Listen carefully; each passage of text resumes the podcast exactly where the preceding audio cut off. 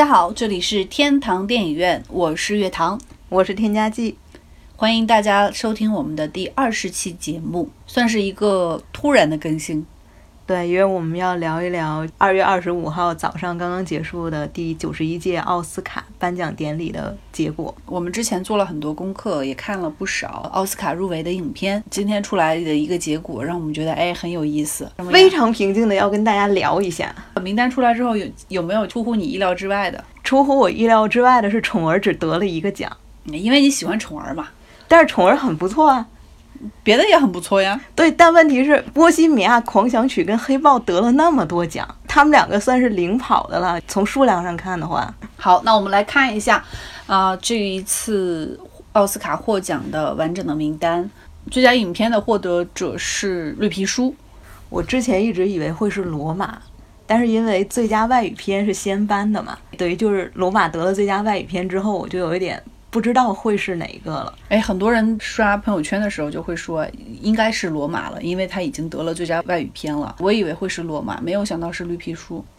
对，就是罗马得了最佳外语片之后，我就觉得可能最佳影片它有点悬，我觉得不会太集中在个这个影片上。当时我还以为惨了，不会是 惨了，说的有点夸张，因为我很，我觉得我不希望是黑豹或者是波西米亚狂想曲，因为黑豹的话太娱乐化了，波西米亚狂想曲的话又感觉格局可能会小一些。副总统也是，我也觉得就是可能他还是集中于个体的那种那种感受。一个明星的诞生的话，就就比较轻。我看完之后的感受是，所以我当时觉得啊，那那角逐这个最佳影片的应该就是。绿皮书和罗马，但我觉得，因为由于罗马的那个应该是历史性吧，就是人类的一种感受更广阔一些。你没有想过会是宠儿吗？我希望所有的宠儿入围的奖项最后都是宠儿得奖，但是但是我觉得不太可能，因为它这个题材就是太小众了。因为你你比方说，无论是罗马还是绿皮书，在美国社会来讲，它有一定的意义在。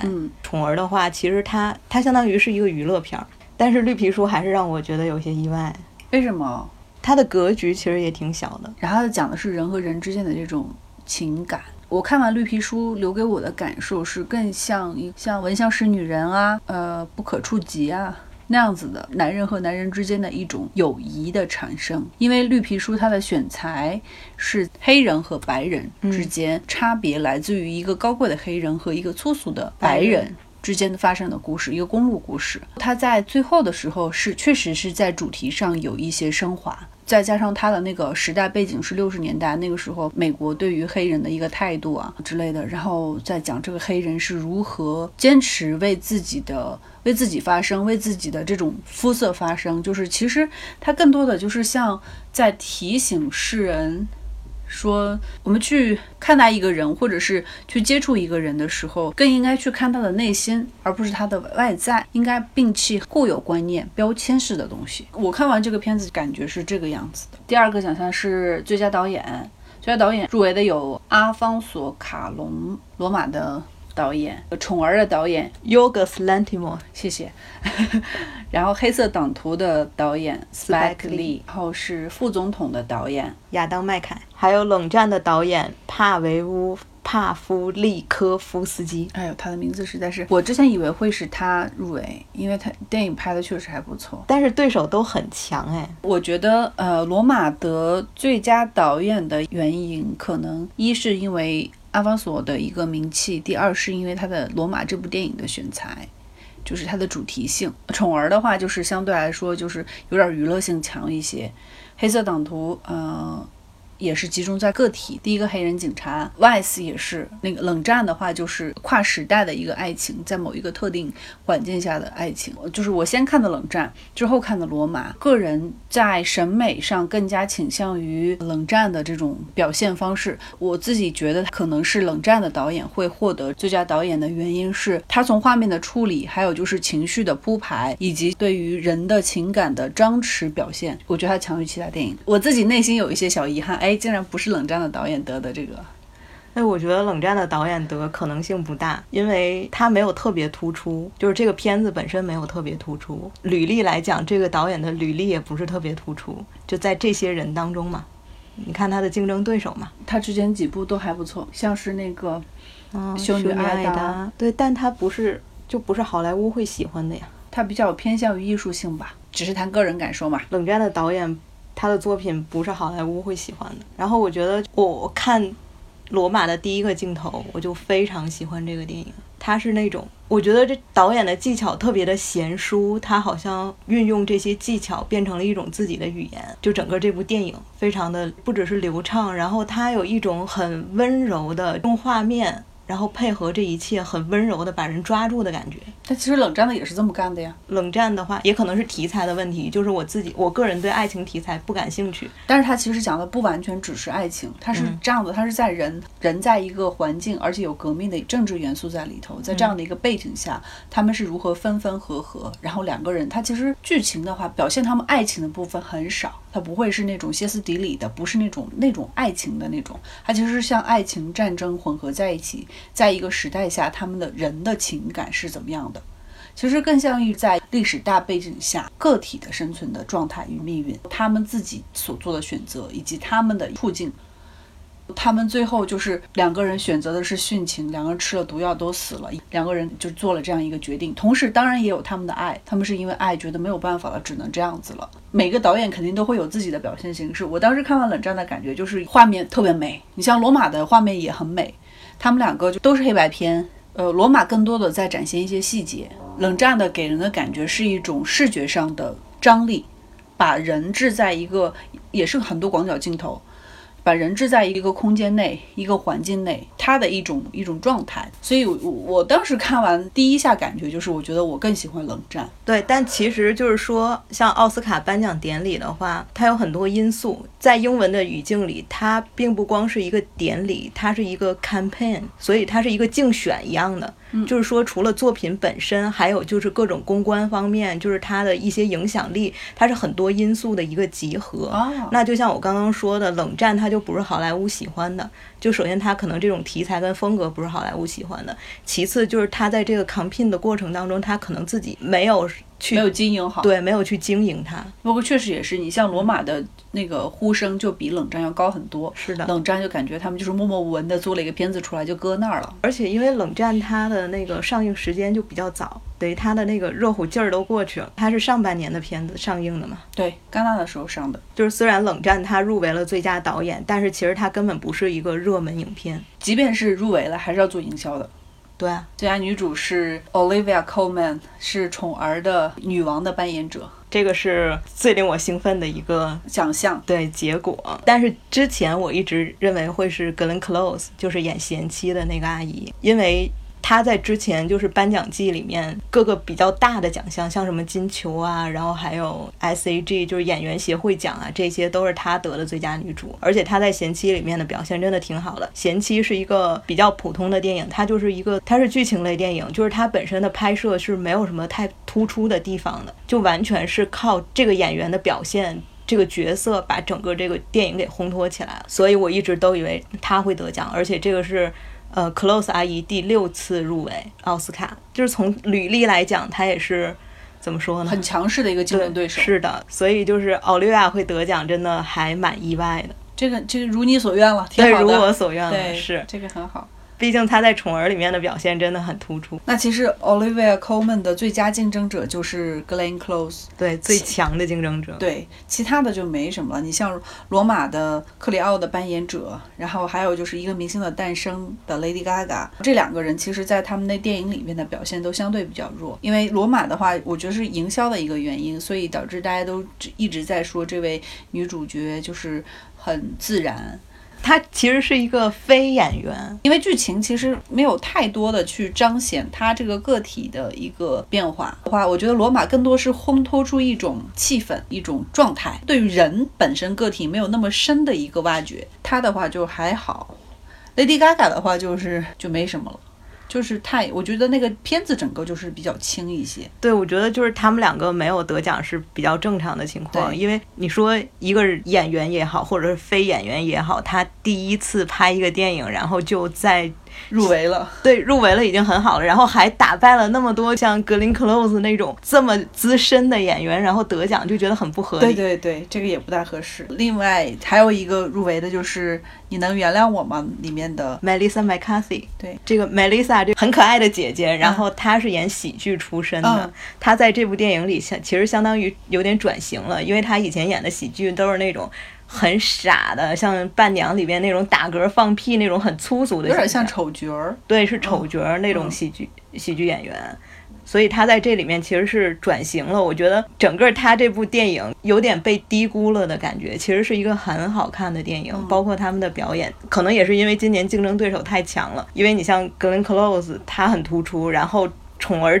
这部电影整个在颁奖季就是红的不行，宠儿获了好多好多的奖，感觉那个 Olivia Colman 拿奖都拿到手软，获奖感言都要说好几个版本才好。对对，而且 Olivia 获奖，就是有很多人很期待她获奖，是想听她的得奖感言，因为她的得奖感言每次都比较好玩，对，都很好玩。接下来就是颁的是最佳最佳男主的获得者是拉米马雷克。就是《波西米亚狂想曲》的男主角，这个应该是毫无悬念的一个结果。为什么？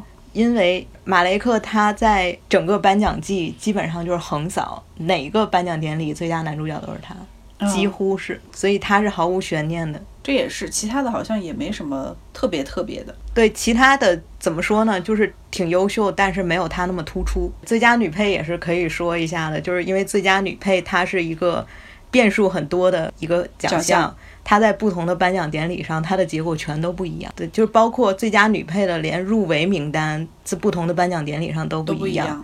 对你像奥斯卡的话，就没有《寂静之地》里的艾米丽·布朗特和《登月第一人》里面的 Claire Foy。是，但是你喜欢的宠儿的两位 Emma Stone 和那个 Rachel Weisz 都入围了奥斯卡的最佳女配。对，之前很多人猜测 Rachel Weisz 或者是 Regina King。这两个二选一，他们两个就是在票数好像是最多的，但是最后就还是 Regina King，因为可能美国人也比较喜欢 Regina King。你像在 BAFTA 上面，就是英国的奥斯卡得奖的就是 Rachel Weisz 嘛。嗯，我觉得就是这里面的这几个入围者，除了罗马的那位 Marina，她的戏份不是很多，几乎就是那么几场戏。没有什么太多的表现对他来说。对，然后其他的像是 Regina King、Amy Adams，然后 Emma Stone 和 Rachel Weisz，他们每个人表现都非常不错，所以可能就是会有其他的因素来影响这个颁奖的结果。对，而且而且就是 Regina 的那个角色，其实她是比较就是情绪比较有感染力的，她是很深情的一个角色，她是一个家庭的妈妈。然后他的女儿就是未婚有了小孩儿，然后这个小孩的父亲就是他女儿的男朋友，还被诬陷坐牢。假如比尔街会说话，其实就是一个就争取自己的权利的这样一个影片。所以其实他作为他的角色，作为一个家庭里的母亲，是特别嗯需要有力量的，对，很有力量的一个角色。比起像 Rachel 和艾玛那种很，其实他们的有一点。就是娱乐搞笑的那种平了，其实他的个体的那个角色个体的那个性格就相对来说平了很多。这样子的话，Regina King 的话是其实是代表着每一个人，让每一个人都奋起去追求自己应该有的权利。对，就是你刚刚说的，就刚好是他得奖感言里面提到的这一点，就是这个角色就是一个对一个范本。就像是当你把支持跟爱投入到某个人里面，会呈现的那种样子。对，所以我觉得他这个角色他会得奖，还跟他就是角色的那个塑造的形象有关系。对，所以他是有社会意义的。那我觉得其实最开始的那个 Green Book 也是嘛，也是有社会意义的一些。继续讲，最佳男配就是《绿皮书》里面的阿里马赫沙拉。阿里之前就凭借《月光男孩》获得了最佳男配，也是奥斯卡的。前年的，你觉得就是在入围名单里头那个《Can You Forgive Me》里面的 Richard E. Grant 怎么样？我觉得大叔演也挺好的，挺怎么说，把人物演得很有趣味。但是我不知道这是不是男性演员的一个弊端。因为男性演员他们有很多的角色可以去塑造，因为大部分的电影都是围绕着男性的。我觉得他们都是做了他们应该做的事情，就不突出。对，因为他不像女女性角色，因为女性角色有的时候在一个电影里就是经常会被忽略的。所以像这次的最佳女主角入围的和最佳女配角入围的，其实都是在他们电影里有很大的存在空间，等于他们的戏份都很重，他们每个人都显得特别的突出。但是对于男性的来讲，因为虽然他们比重都很大，但是因为一直以来男性就是在电影里面就是比重都很大，所以你看不出来特别特别的地方。给我的感觉就是，无论是最佳男主角这个奖项，还是最佳男配角这个奖项，我觉得他们都是做了他们应该做的。你这算是性别歧视吗？对，算是吧。对啊，就是你你你们都你们都是怎么说？你们占其实就是你的机会更多。对对，你的机会更多，你的你的可以施展的呃时间和空间更更多，就好像就是说你能得到的锻炼的机会更多那种感觉。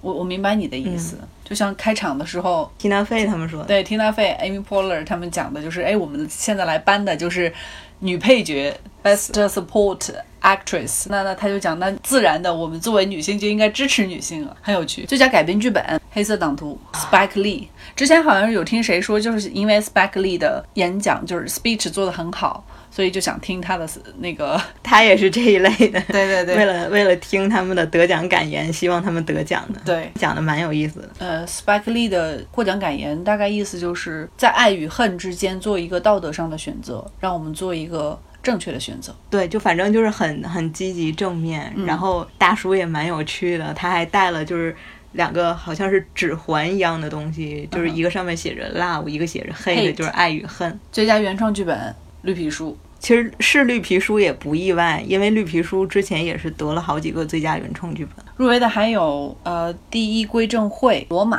还有《副总统》。罗马没有获奖，我觉得还也是在情理之中的，因为剧本的那个感觉很作者。按照导演的自己的说法，就是。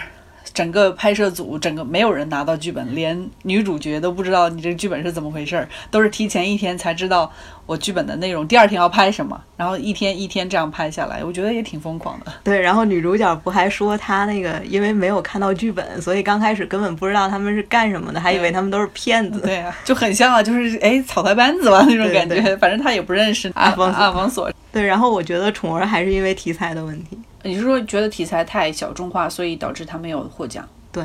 然后他的他不是像绿皮书里面的 Doctor Shelley，就是有点像 Regina King 演的那个角色，他就是代表着一些人在用一些自己的能量去感染和改变一群人的生存状态。对，因为我觉得就是你能够入围最佳剧本的这些东西，就还是说他的那种很基础的。比方说剧本的节奏啊，然后剧本的表达方式肯定都是合格了的。嗯，那你可能去影响他得奖的因素，就是他比较深层的东西了。他对于人类的影响了，就是在你的一个人类范围内广度和个体的一个生存状态，它的深度上的一个影响了。那我觉得罗马确实它在人物的塑造上没有没有像那绿皮书上那么那么宏观。最佳摄影获得者是罗马，对，就是阿方索卡隆。阿方索卡隆是自己拍摄的，挺厉害的。他用了大量的长镜头、广角、移摇 这样的一些，但是没有宠儿那么夸张。对对，宠儿他的宠儿他用的，感觉有点像超广角，它的畸变非常的厉害。对，它是鱼眼镜头。我们之前有做了一个视频，就是分析宠儿他那个。他的人物塑造、叙事还有拍摄风格一系列的一个视频，就有讲到这个呃，这种鱼眼镜头给人的造成的一种视觉感受，就好像他们是在被困在这个大盒子，就是他们这个宫殿当中。而罗马的话，就是确实就是如《添加剂》所说，之前的感觉就是把人生的一段经历，或者说一个社会的状态娓娓道来。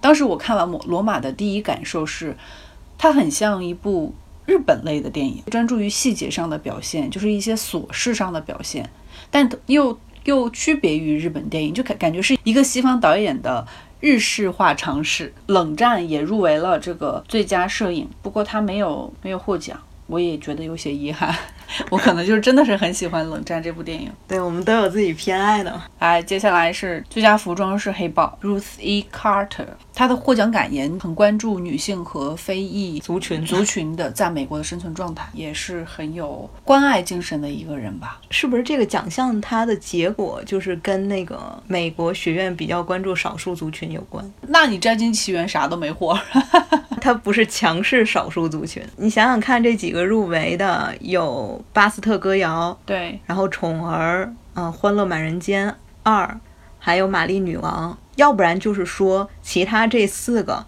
都是比较普通的，你就是时装戏、宫廷戏嘛，或者是西部戏。但是黑豹它其实是一个人们比较少见的情境是非洲的皇室，对吧？首先是它是一个非洲的有当地文化存在，另外它讲的是一个非洲皇室的故事，那些人，然后它还有超英的元素。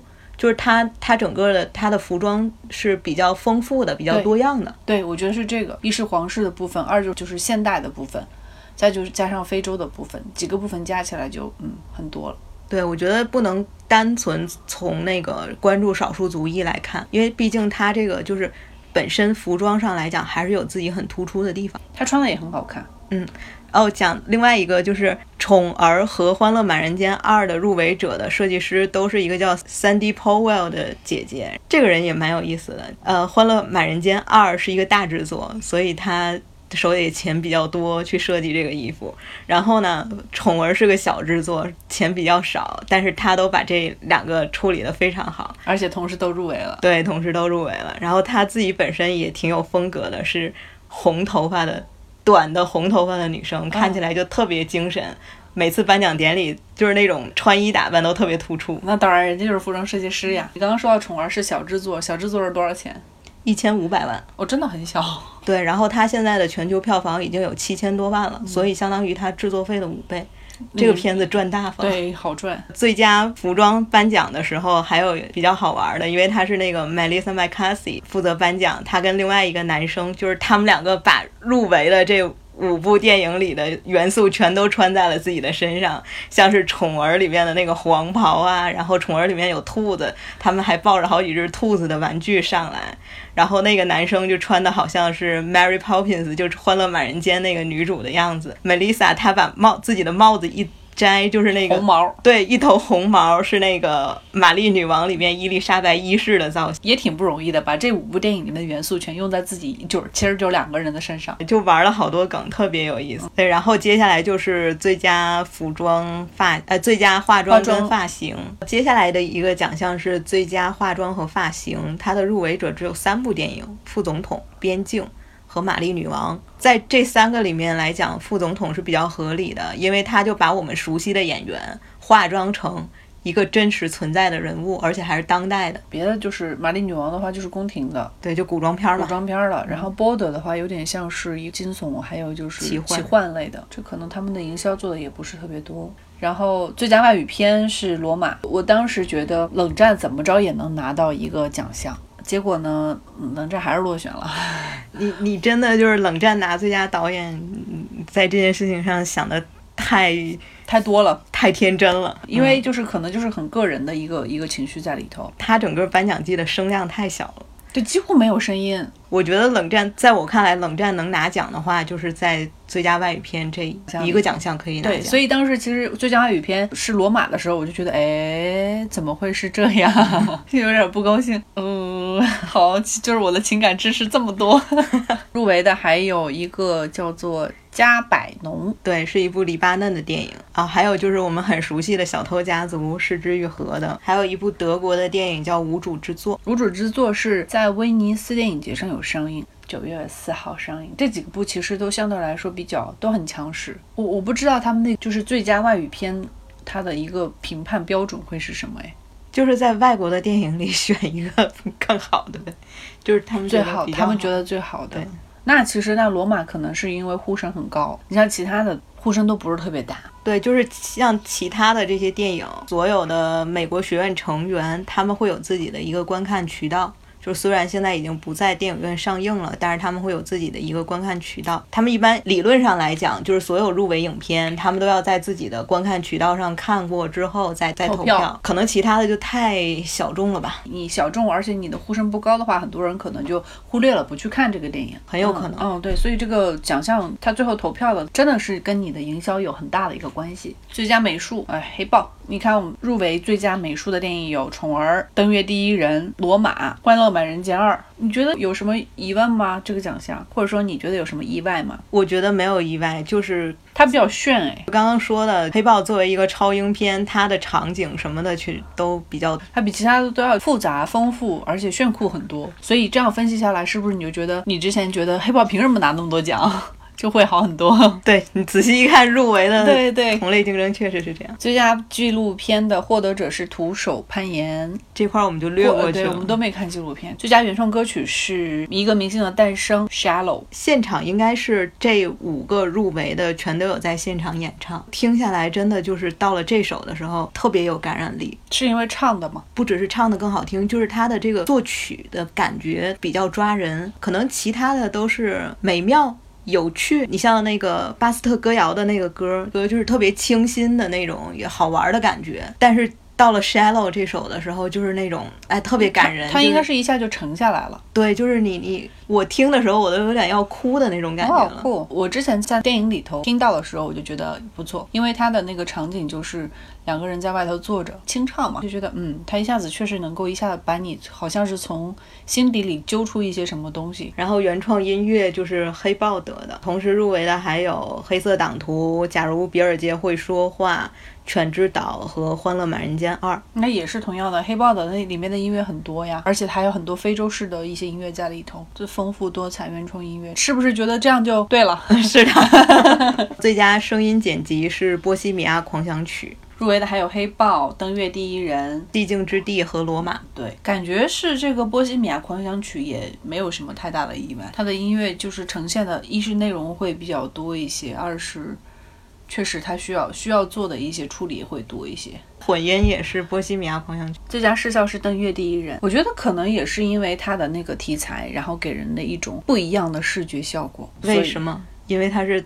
登月吗？会有一种就是你知道它在地心引力啊这些东西都不不在了，你要有一种在月球上的感受嘛？我觉得可能是这样。别的都是那种超级英雄的特效大片，你像《复仇者联盟三》啦，《超级玩家》啦，还有《星球大战外传》啦。这样的话，这个片子一下就脱颖而出。对我，我看过那个 Claire Foy 的一个访问，他是在这个《登月第一人》里面演那个男主角的太太，她说就是重现飞船的感觉。火箭啊，包括地球表面那个样子，像是说比你直接就是飞一趟月球还要麻烦。哇，酷！那所以他们其实做了很多的大量的后期的工作。对，最佳剪辑《波西米亚狂想曲》，这个我就不知道他们的评判标准是什么了。你像他的入围的还有《黑色党徒》、《宠儿》、《绿皮书》，还有《副总统》。对，我觉得这个我真的觉得是《宠儿》比较突出哎。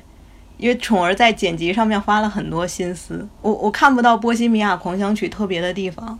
它就是一个按时间节点来讲述故事，把这些画面组合在一起。这个就不真的不知道他们的评判标准，可能就是投票的人数比较多吧。然后最佳动画长片，这个其实这也是我之前有讲的，就是最佳动画长片，我一直以为会是《犬之岛》，结果是《蜘蛛侠：平行宇宙》。我在想，是不是也是因为《犬之岛》的那个呼声相对来说比较低？你像《犬之岛》最开始是在去年的柏林电影节上有上映。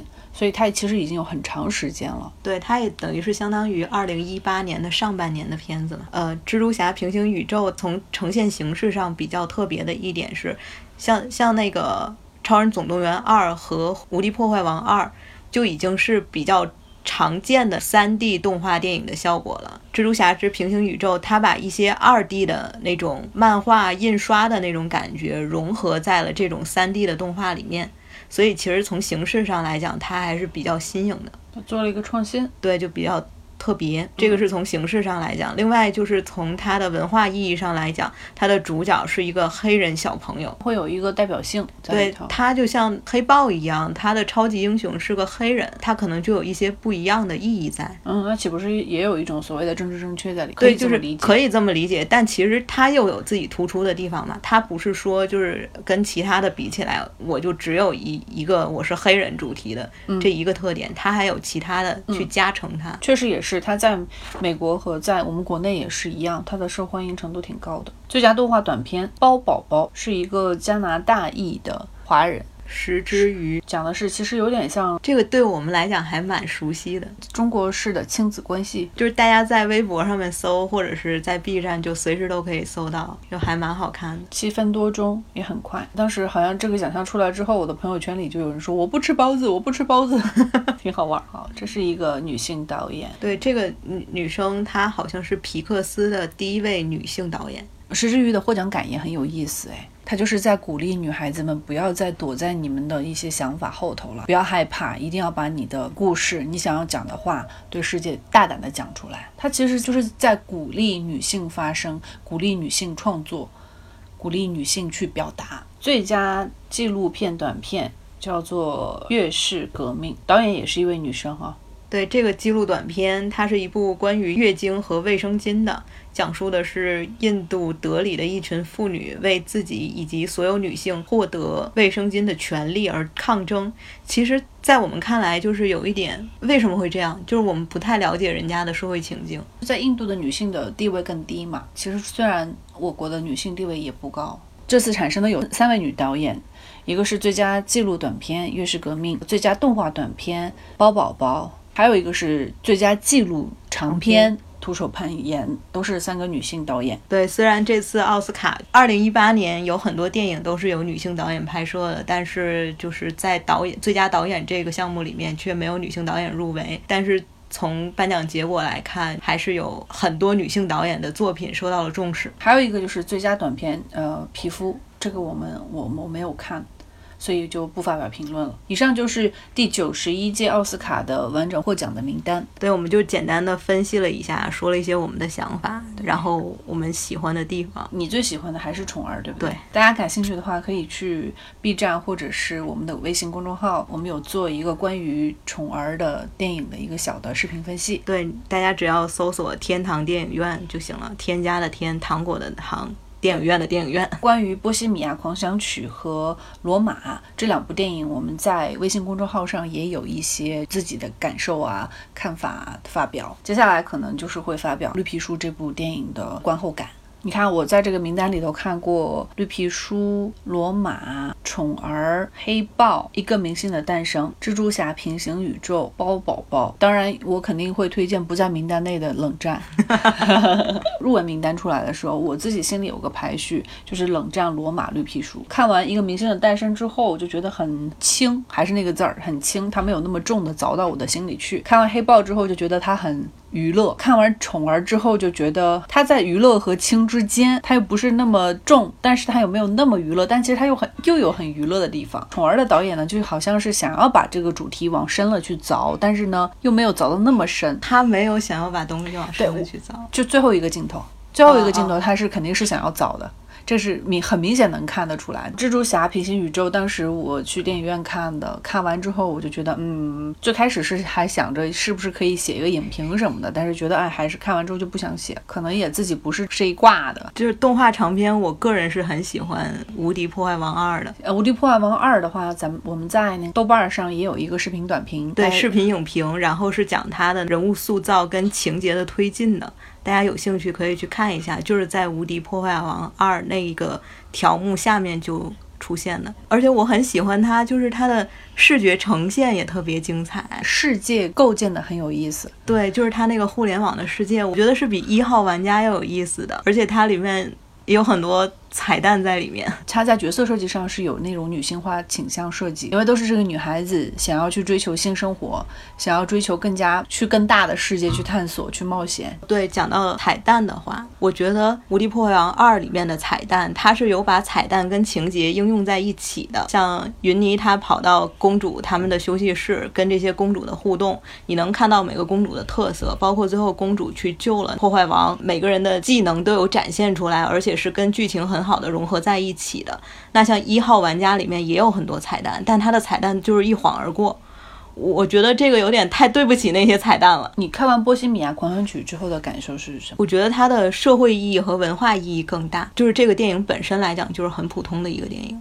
它主要是讲的皇后乐队，因为皇后乐队它作为一个摇滚乐队，对流行音乐或者是流行文化有很大的影响。它这个主创个人对，就是他。对艺术的追求，或者是他个人的这种同性恋身份等等的，就是社会影响很不一样。我觉得他这部电影突出的地方是这些层面，就是他讲的这个人，他讲的这个乐队。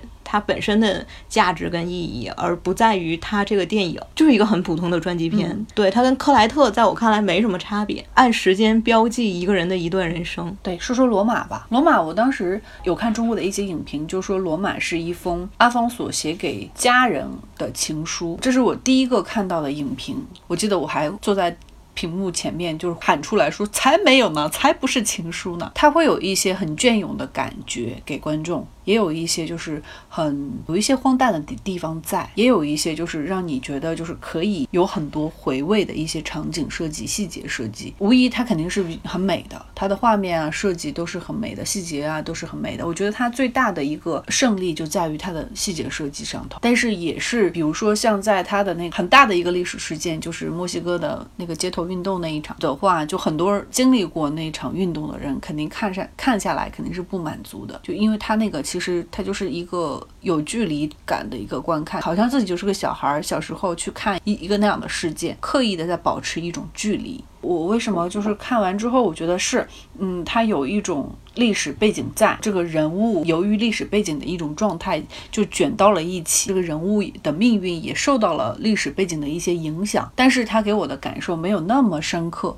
这也就是为什么我更你说它的历史性让你不是觉得很深刻？对。就是西方的媒体的一些和和西方的一些影评人都在说，它是一个具有就是个人史诗感的这样的一个电影，感觉有点过誉了。公众号上有写这样的一篇文章，关于这块有做更多的阐述，大家可以去看一眼。为什么就是冷战能给我留下更深刻的印象，和冷战能揪起我更心底那些柔软的那个部分给揪起来？它的个体命运和历史背景纠葛在一起的时候。个体他所做的一些选择，你你可以看出他中间的有主动的被动，也有被动的主动。他那个纠结，我是能够清楚的知道的。但是这个电影里面的个体的状态，他没有那么没有他的牵连没有那么深刻。所以没有被大局势所影响，它有影响。由于大局势的这个事件，导致了他克里奥的这个孩子胎死腹中，导致他的情感的一个崩溃，应该是坍塌。但就这是个很重要的一个事件，但是他在那个画面的呈现上的话，在他情感坍塌的那一刻，就表现得很客观嘛。对，它有距离感吗？对，他整个都表现的，其实他整个整体都表现的很很很有距离感。他这种距离感营造了，有时候在某一些场景的时候，营造了一些荒诞感。当然不是这个克里奥，不完全是由这个克里奥营造出来的。嗯，我觉得就是有些人会觉得这个是阿方索卡隆。的一封情书，很可能是因为卡隆说过，他这个是他自己有一些自己小时候的经历在里面。但我觉得，嗯，在我看来，这部电影它就是讲人的小品，就是一个很清爽的故事，确实没有冷战那种就是历史大时代的那种裹挟在里面。但是对于我来讲，罗马它是这个。人物的一个个人物的生存状态，特别让我有一个角色的认同感啊、共情啊什么的。我可以和这些人的状态，就是我自己的心里的一些情感，跟他们就有一些相似的地方，所以我被他们所感染，被这个故事给抓住，是这样子的。然后我不觉得史诗，我也没有觉得怎么样。可能一是因为我们对历史背景没有那么了解，第二就是它的展现是客观的。对，然后。其实这个电影给我的感觉有点像八月，八月就是生活当中的普通人。其实他这个电影也是生活当中的普通人。我之前想到的电影是《比海还深》，嗯，是是之愈合的那部电影，但是比比比海还深要。深一些，我我跟八月对比，我就是觉得他其实就是讲普通人的故事，是是这种感受，就是普通人在他的一段人生当中的一些经历，刚好这些人的状态可以触动到我，我有这种感受，就觉得他是很作家的一个电影。好了，反正我还是推荐大家去看《冷战》。那我就推荐大家去看宠儿。好的，大家可以去看我们那个对宠儿的视频影评，B 站和微信里面搜索“天堂电影院”。以上就是我们看完了这次奥斯卡颁奖典礼之后，对于啊典礼现场一些有趣的事情啊，还有就是颁奖结果的一些感想。感谢大家的收听，再见，再见。好奇怪，我竟然没有写冷战这么爱他。对呀，为什么呢？会有的。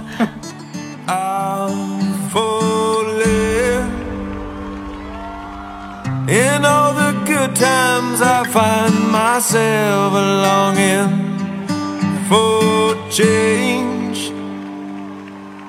And in the bad times, I fear myself.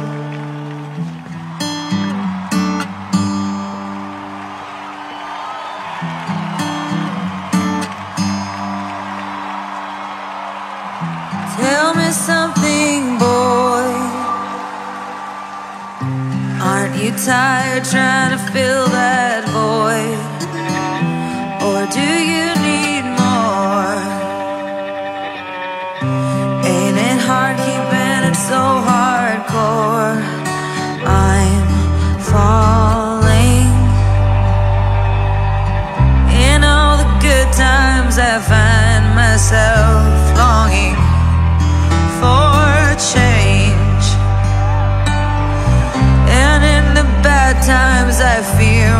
myself.